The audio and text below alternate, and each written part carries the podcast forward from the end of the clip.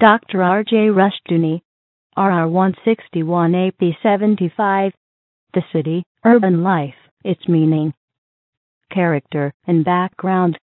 From the Easy Chair, excellent colloquies on various subjects.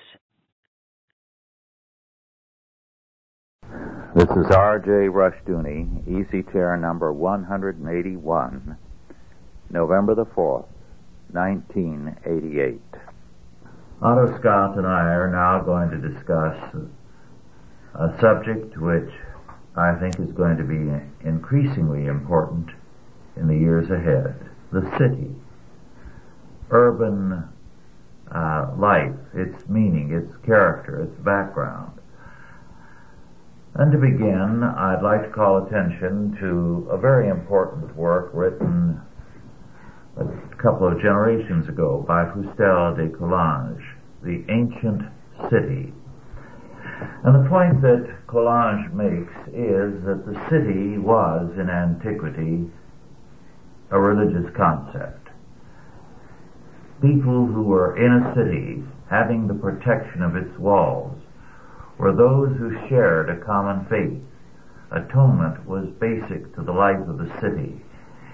If you did not share the faith of the city, you did not live within the walls.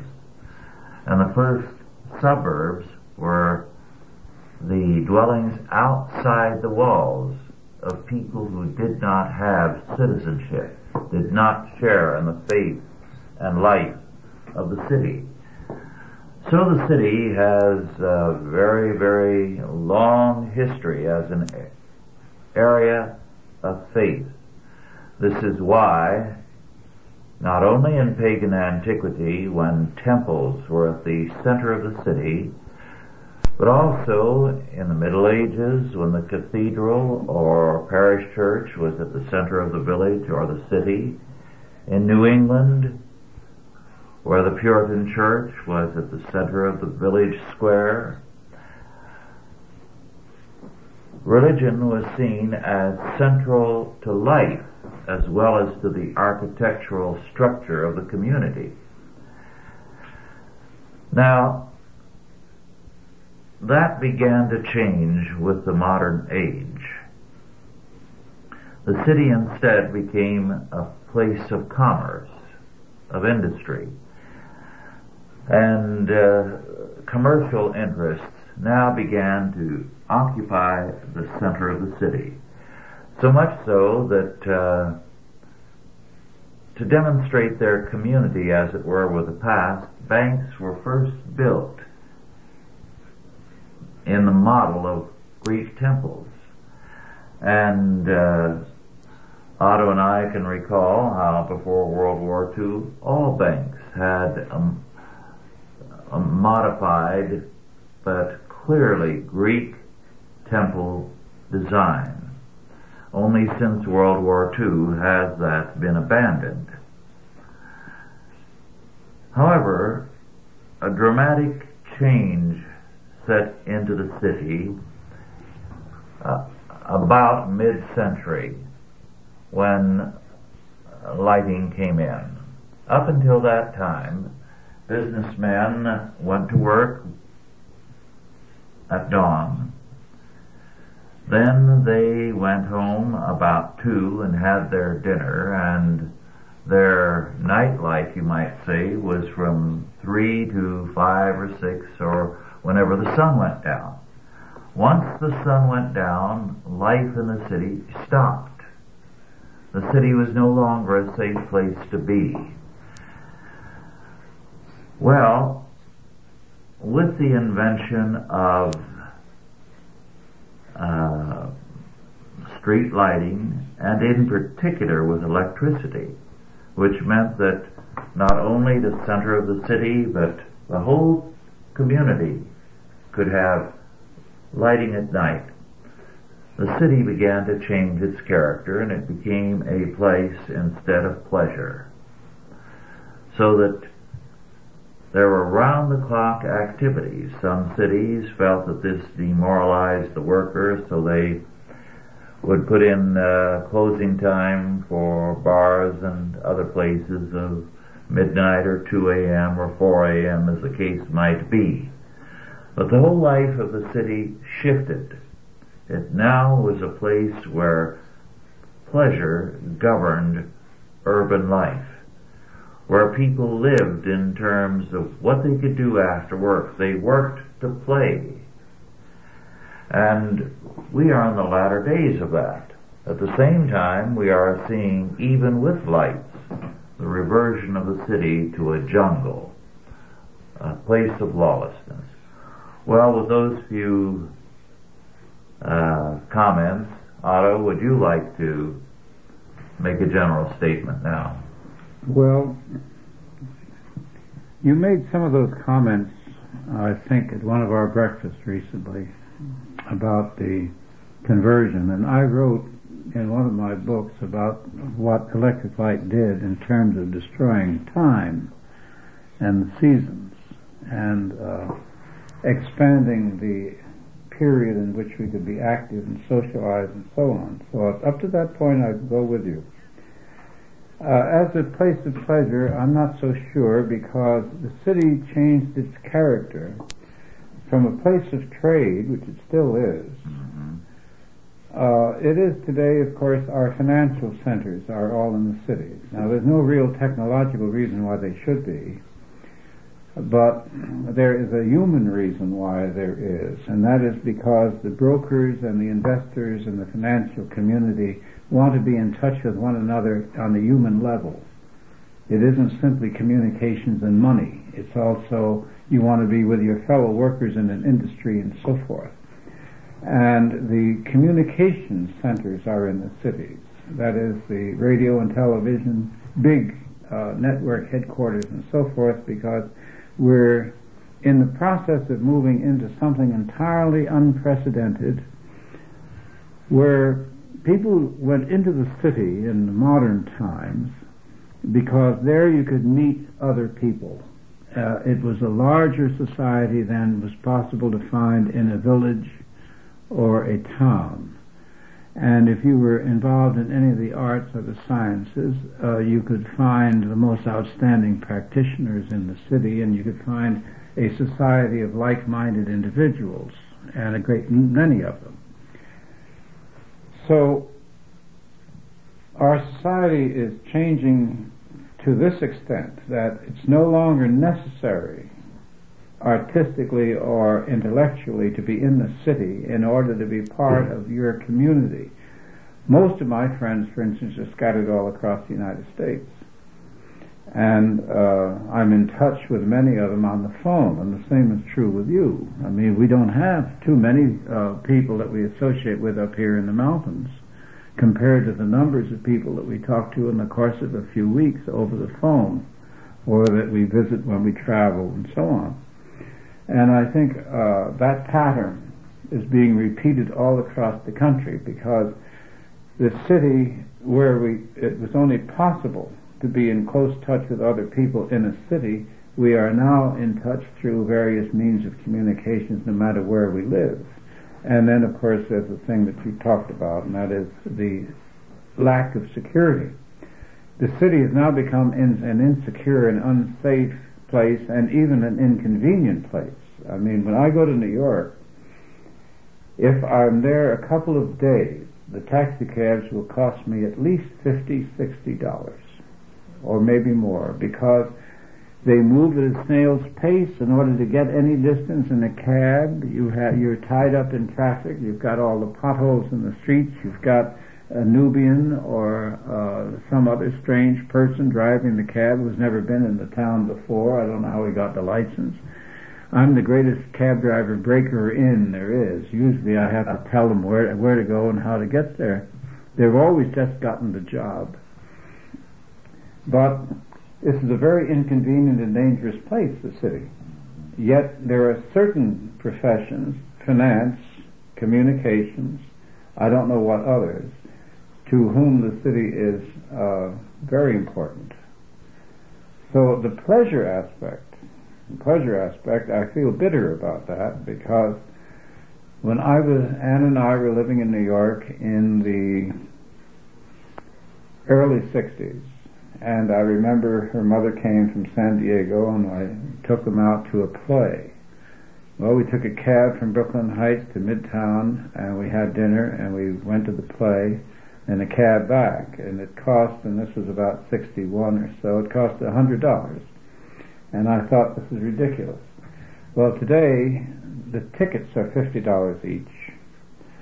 And Midtown restaurants you can't get into during the uh, pre-theater period or the immediate post-theater period but you're surrounded by darkness. You're not surrounded by light anymore. And the side streets are murderous. So you, you take your life in your hands going into the theater district. Mm-hmm. And there's not much pleasure in that sort of an atmosphere because pleasure means that you can forget yourself. And you cannot really enjoy yourself when you can't forget yourself. Mm-hmm. So some very odd and unprecedented things are occurring regarding the city in our time. We're breaking with almost all the classical patterns excepting the decline of the city in Rome when the streets were unsafe and the wealthy had to move out. Mm-hmm. And uh, that we're seeing. At the same time, we're seeing places like Sao Paulo, Brazil, or Cairo. Cairo actually has a population of about 12 million. And Mexico City, I think, is even more. And Mexico City, I don't know if you've been there recently. The last time I was there, it they had uh, fire eaters entertaining the automobiles at, at the uh, traffic lights a fellow eating fire and uh, asking for money. And miles and miles as far as you can see of houses that are barely barely houses, put together with old tin cans and gosh knows what. And poverty, endless, in the downtown district, the luxury hotels, very expensive, very crowded. Well, uh, let me get a little specific. In the uh, second half of the 30s, I lived in San Francisco. It was the best period in the history of San Francisco during the Depression because the Barbary Coast was gone, the city was uh, more law abiding and safer than it was ever before or since. And uh, I've always enjoyed walking, and in those days I thought nothing of walking four or five miles, so that I would, uh, night after night, uh, walk to this or that museum, to the library.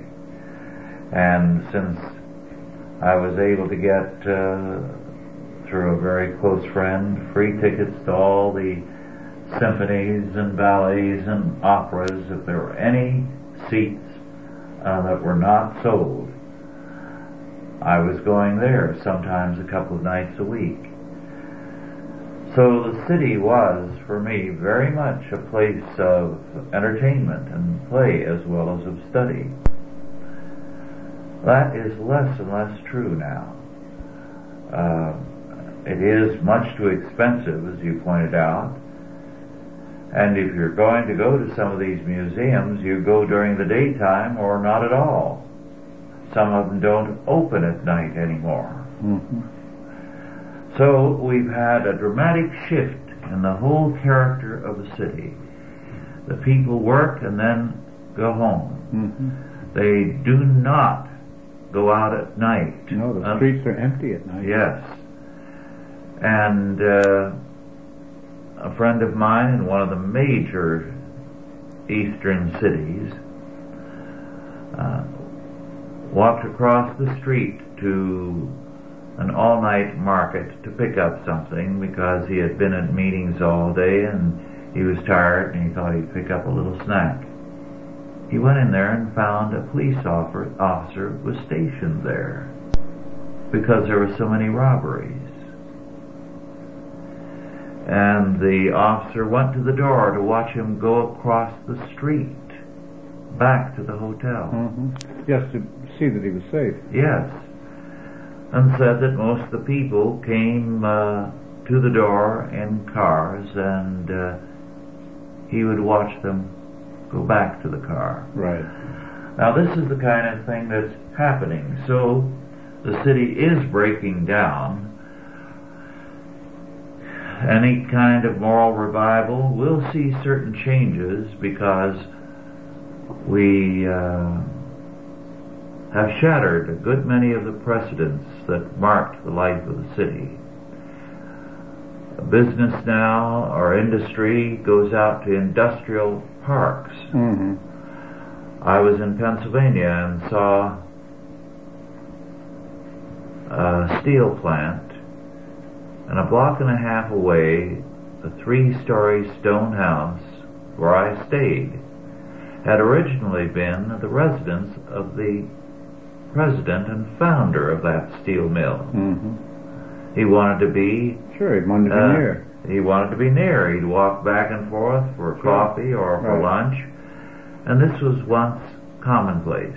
Yes, well, in Europe, there were homes inside the industrial complex, Mhm. in the factory grounds themselves.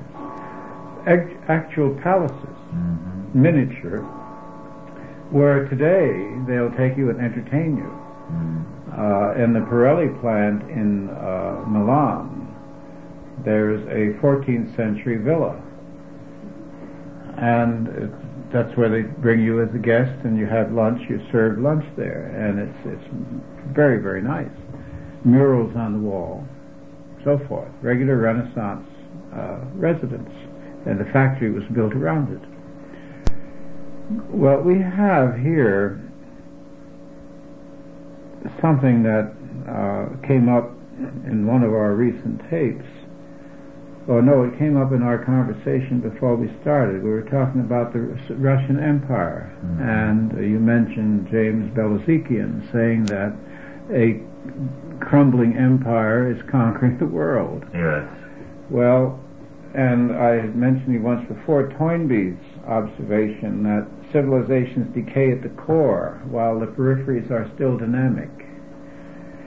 Now, New York, Boston, I don't know if you've been to Boston recently, but it's Yes, like Lower have. Slobovia with big buildings. The buildings get bigger and the people get smaller and darker and more slovenly looking. And although they are coming back in terms of clothing, I noticed recently. Just recently, I went to the Sacramento Public Library. I drove in because there was uh, some reference books that I couldn't think of getting anywhere else. And I found to my astonishment that the Central Library in Sacramento, which I assume, since it's the state capital, is the central library for the capital, the library system for the whole state, the building was vacant. They had moved. And it took me the better part of an hour to find out where they had moved. They had moved into a shopping mall, and they had a space about equivalent of the size of a Walden Books. And that's the central library of the state of California. And of course, they just had a token number of books there. Is that the state library or Well- the city? Well, it's probably the city library. Yes, the state library is different. So I said, uh, when do you expect to move into your new building? And the woman said, two years. Mm. Two years. In the meantime, you can do without books. If you're a poor person, and I remember when I was a poor young man and I did my reading in libraries, this would have been a catastrophe. Yes. Well, to get back to Fustel de Coulanges, the fact that the city as it began was a community in terms of a particular religious faith hmm meant the city had peace because it was united in a common belief. And the modern city is a place of warfare because there is nothing that holds people together. People don't know their neighbor's name or and prefer not to know him. Well, I remember when I was a boy in New York, it was a rule uh, in the better apartment buildings not to speak to the other people in the building. It was something like shipboard. There was a rule that even though you'd been on the same vessel with somebody and talked to them during the trip, you did not uh, continue that ashore because it was taking advantage of uh, a forced association on shipboard. And one of the reasons I think that cities were like that when I was a boy is that a lot of people were like my parents, who deliberately chose to live in the city to get away from the small town exposure and wanted the anonymity of the city. Mm-hmm. A city is a place where you can lead several different lives. Yes. You can be anonymous when you leave the office, anonymous when you leave the apartment building in which you live, and so forth. But now, of course, uh, the atmosphere is different because New York in those days was safe. You could sleep in Central Park, and some people did in the summer. Uh, the poor people slept on the fire escape, put a mattress out there. Uh, the city never went to sleep, and it was a neighborhood city. Uh, no matter what group you were with, there was a neighborhood in which you would find uh, your compatriots uh, or whatever type. Today they call that segregation. But it was, in those days, uh, involuntary. It was, it was done by the people, by a sort of natural association. Now we have city managers in the forms of judges, federal judges, who have decided that those kind of choices are no longer part of our constitutional rights. So we are going to associate willy-nilly according to sociological decree. And I think the experiment that's just been mandated in Yonkers, for instance, was a very interesting one. Mm-hmm. Well, there is no basis now for unity in the city. Uh, politics is trying to create a new unity in terms of a political faith all right. But you cannot unite people in terms of something that artificial. Because the state is the most artificial construct in human history. It has less roots in anything basic to man. And if you take any modern state, you find it is made up of very differing and often hostile groups. Well, yes uh, almost all the historians talk about the latter 19th century in Europe and in the United States, in both areas, which is, you might say, the West. People left the land and went into the cities. They abandoned the old church that their family had attended for generations and they became united intellectually by reading the same newspapers or attending the same political rallies or going to the theater. The, uh, the idea of community ceased to be physical and became intellectual. And the city became a place of intellectual communities.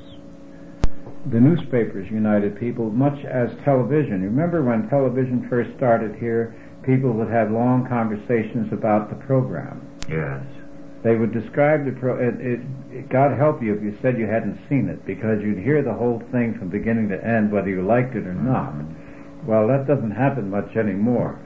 But that happened, I think, in the newspapers. The commonality of uh, everybody being having their attention directed in the same place. Well, that's breaking down.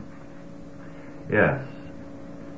And as a consequence, today, uh, one of the main functions in some areas of some churches is to provide community for people. Yeah. And a great many people will crowd into a church who don't agree with a word that is preached from the pulpit for no other reason than they want to meet somebody. That's right. And uh, there are some churches that uh, succeed precisely because there's nothing too specific in their uh, preaching. You don't know whether they're really evangelical or whether they're liberal or modernist because they hew to a kind of vague middle ground where there's no clear-cut commitment to anything. But they have a lot of activities. Yes, a lot of activities. It's a word that I really have to smile over. yes. And it is because community has gone out of urban life.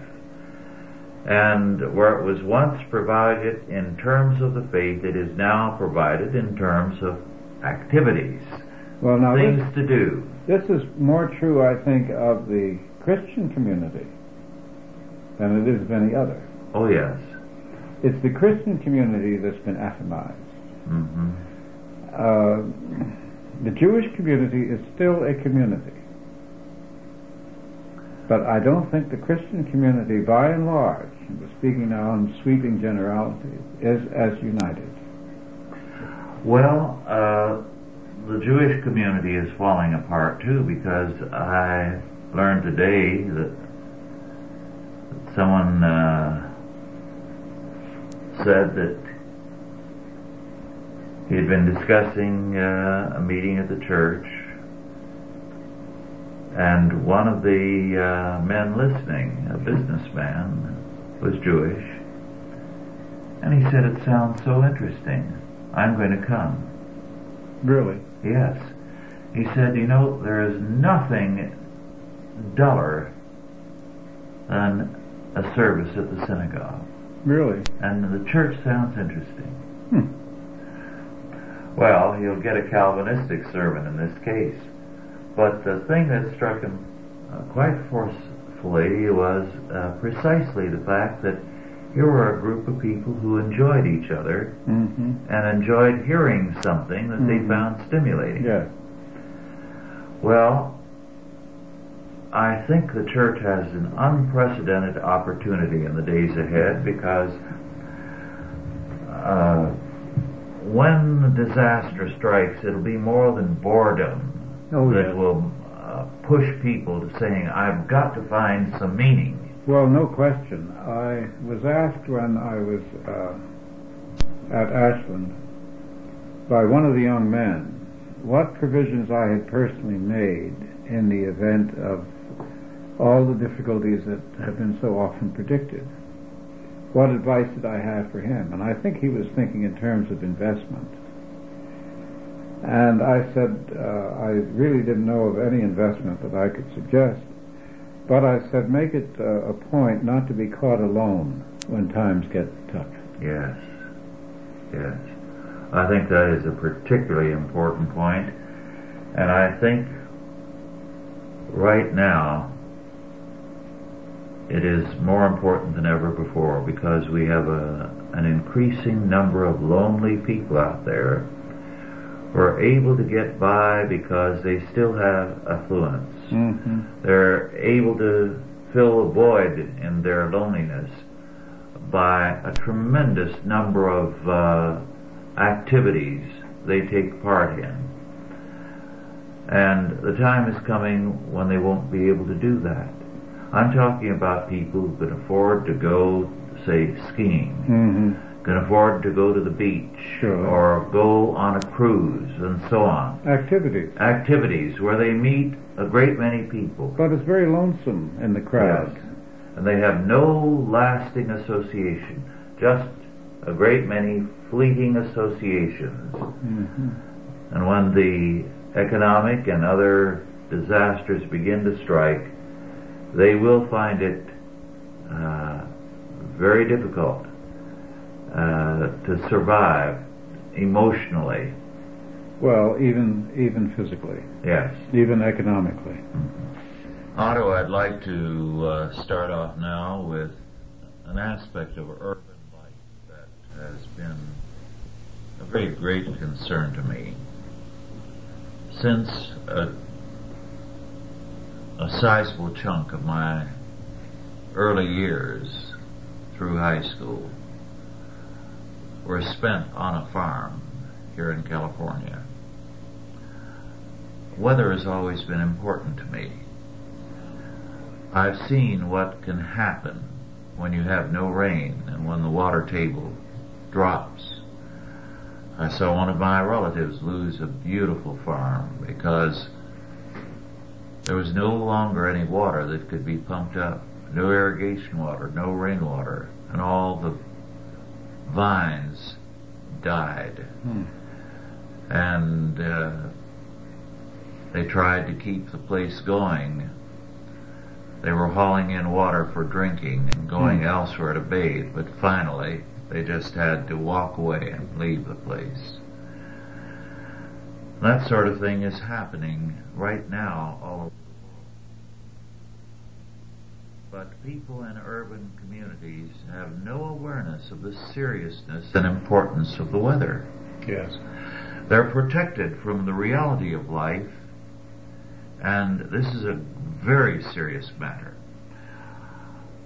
One of the things that uh, I was taught back in the 30s was that while for some generations American life had become urban, most of the people were in the cities hmm it still depended on the rural and small town areas under 5,000 for population. That that was where, up until 30 apparently, 1930, the uh, birth rate was very high. hmm Whereas in the urban areas, the birth rate tended to be lower. They had modern ideas. They Mhm. believed in one or two children, that sort of thing.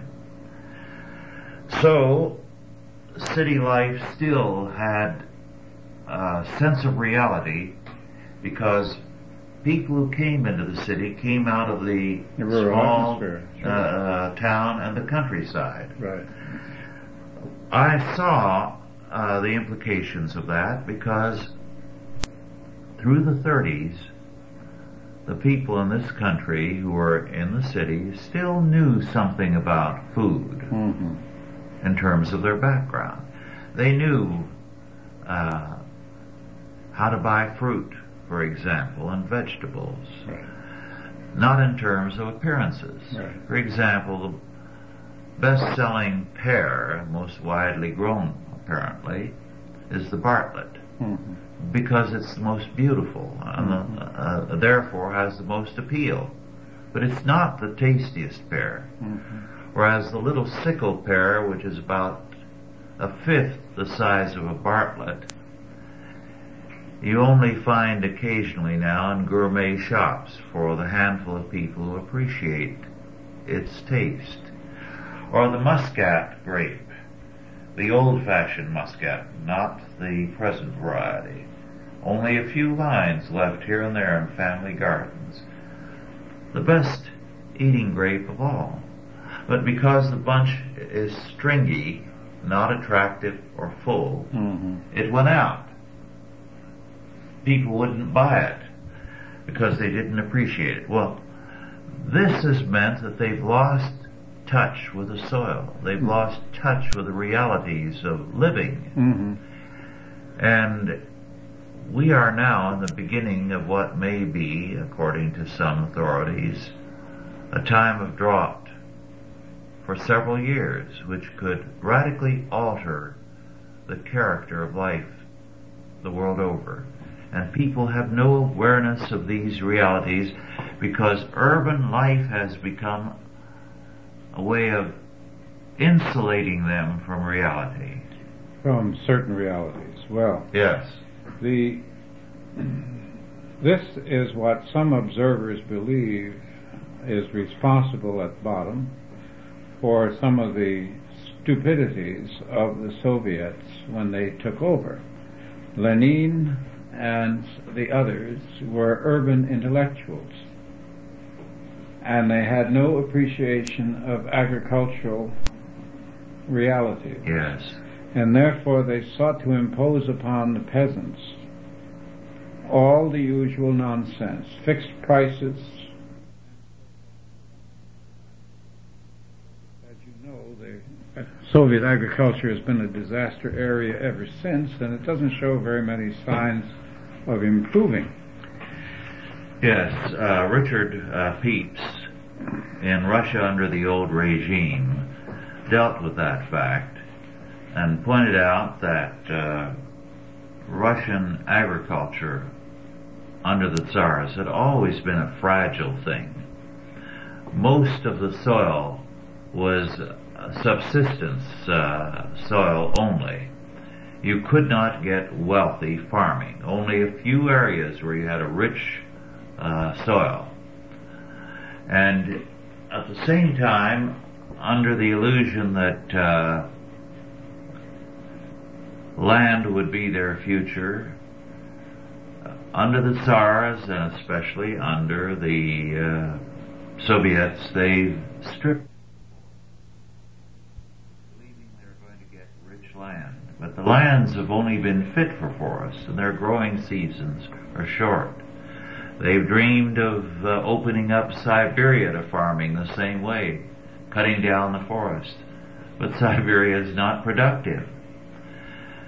So that uh, a civilization there now that is urban in character is destroying the land base of the country. Well, yes, I've heard somebody uh, talk Texan at one point he said at one time we were totally self-sufficient. He said all we needed was land to grow the crops. We had the animals, and he said we could uh, provide everything that we had to had to have. Now he said we're interdependent, and we're uh, all vulnerable. There's no such thing as an independent entity, an independent farm, an independent office, or anything else. Uh, I remember walking down Park Avenue in New York and looking at all the glass hung skyscrapers that have replaced the old homes that used to be there. And I thought we're living in a, in a series of vertical greenhouses. Mm-hmm. The most vulnerable architecture, I guess, that's ever been created. We have assumed, apparently, that we will never again see a war Yes, and it has been pointed out again and again, there is no place in the world that is earthquake proof. The only difference is that the Pacific Rim and the Mediterranean uh, have shallow faults which trigger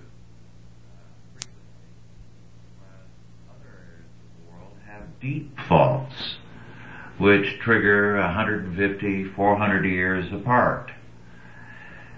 Well, if some of these modern glass uh, constructed cities should have a disastrous earthquake, people in the streets will perish with oh, all yes. that falling glass. Well, yes, you can. They're air conditioned, mm-hmm. so that if the air condi- if the power is cut off now.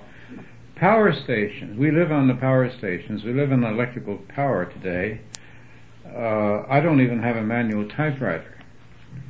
I've got these two computers and a word processor, uh, all dependent upon.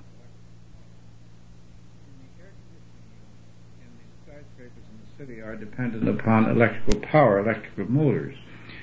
When you cut that power off, you would not be habitable beyond the third floor. Yes.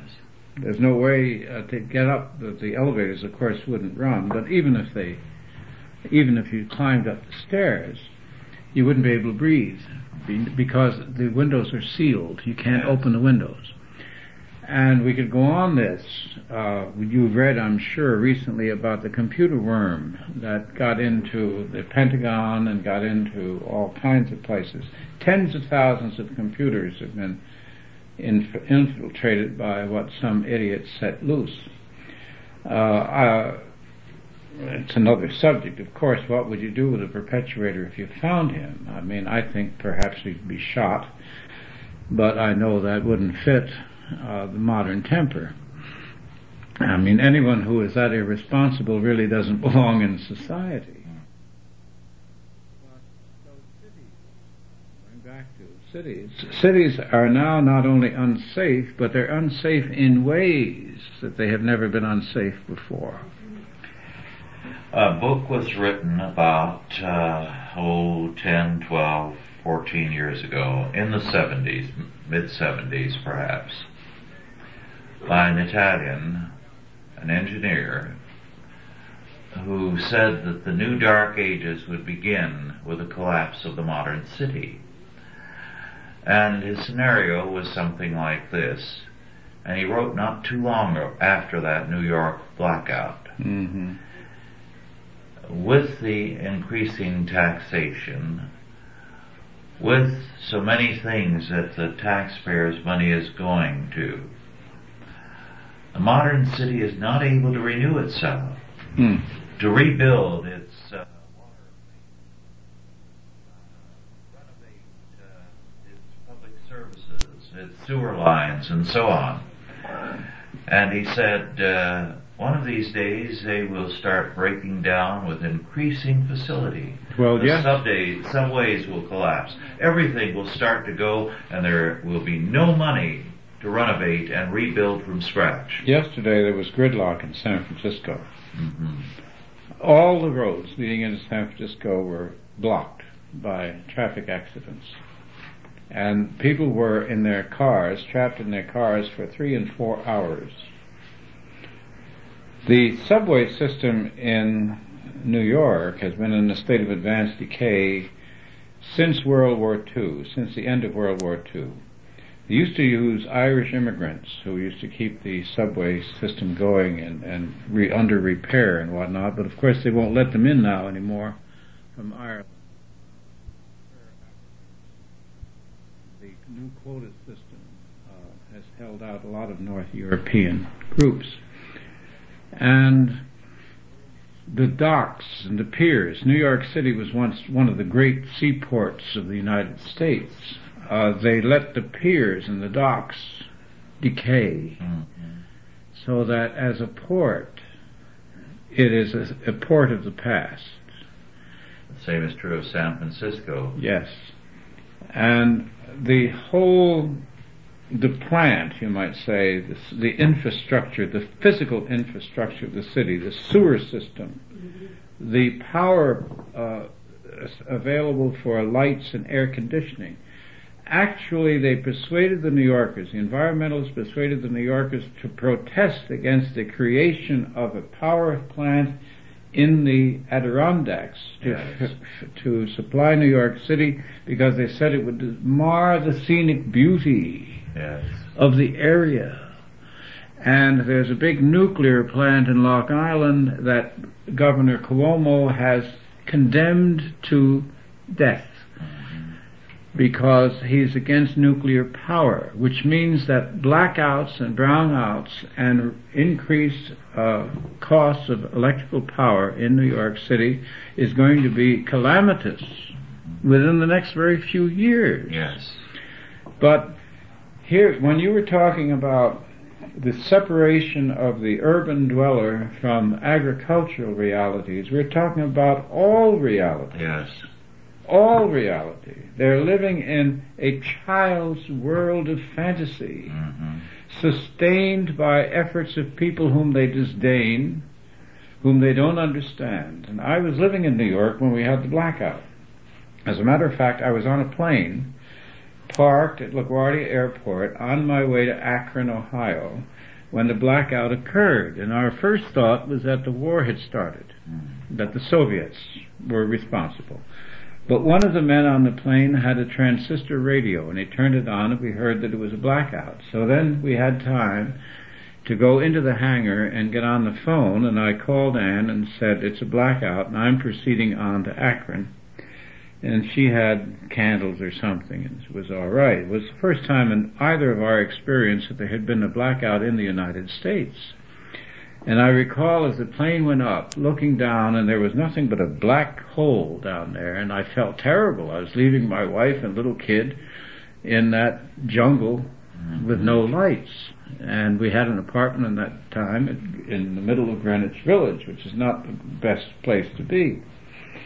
But at any rate, my understanding is, or I read the papers when I came back, she saved them for me. The general uh, attitude of New York City residents at that point was one of indignation. How could such a thing have occurred, and whose fault was it? Yes. And they came pretty close to demanding that a law be passed forbidding a repetition. hmm Well, I heard people say during the 71 earthquake in Los Angeles in a checkout stand, the government should do something about it.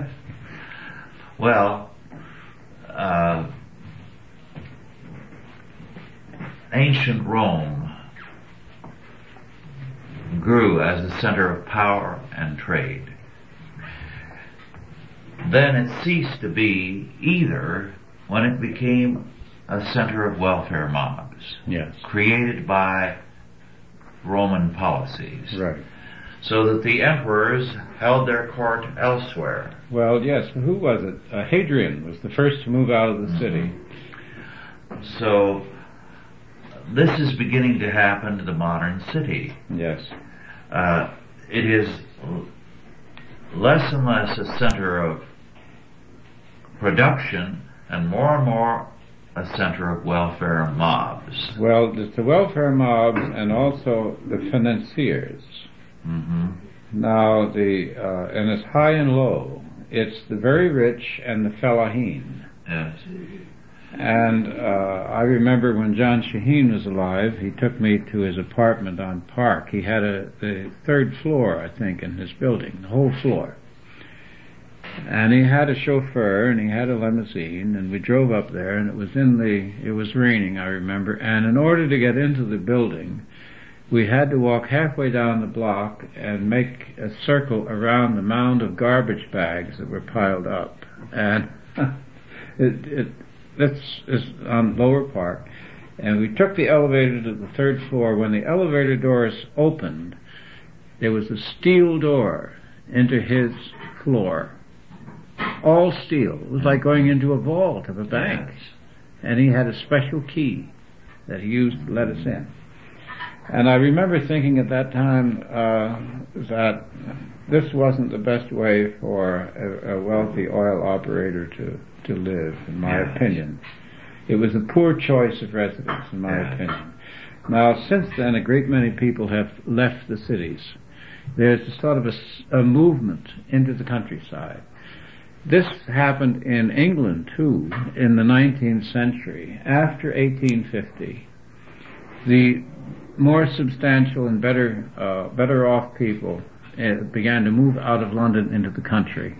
Before that, the country was a place where you owned land and you just visited the city. But city people began to move into the country.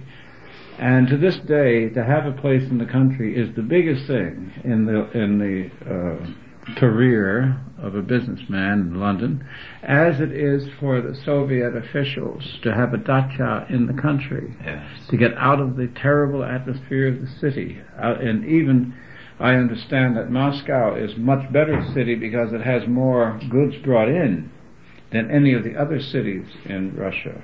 Well, in the last century and uh, up until Roosevelt, Franklin Delano Roosevelt, New York City had the highest per capita poor people of any place in the United States or perhaps any place in the world because it was where the immigrants landed. So it was flooded constantly with a stream of immigrants. Mm-hmm. But those immigrants came and went to work, Oh yes, and they paid taxes. yes. So New York was able to build, to expand, to develop its subway system, Oh yes. to create all kinds of things. But today, with the kind of population you have, and we've used New York, but this is true of any city, great and small, in the United States, you cannot renew the city. Well, the uh, point was that I recall when they began the propaganda in New York against the privately owned subway lines. Now, New York City subways were the, one of the marvels of the modern world. They transported millions of people more efficiently and quicker Yes. at a, at five cents each, one nickel. Mhm. And the big argument appeared in the press, and there was all kinds of editorials about how much money the subway companies were making, and how wonderful it would be if the city took over the management of the systems, and they did. And we see now this, the fare is a dollar. Many of the tunnels have been blocked off. The trains are a nightmare, and I wouldn't g- dream of going into the subway in New York. I, um, it, it hasn't been safe for many years, and uh, just won't do it. The same thing is true of all the other infrastructure, and instead of the people, the poor people, having to go to work, as they did then, you either went to work or you didn't eat. Yes. There was private charity, there were missions, and there were soup kitchens and all that sort of thing, but uh, they really you couldn't live well that way. If you were going to eat regularly, you had you, you were better off going to work, and there was all kinds of jobs, of course. Uh, welfare ate up the money of New York City.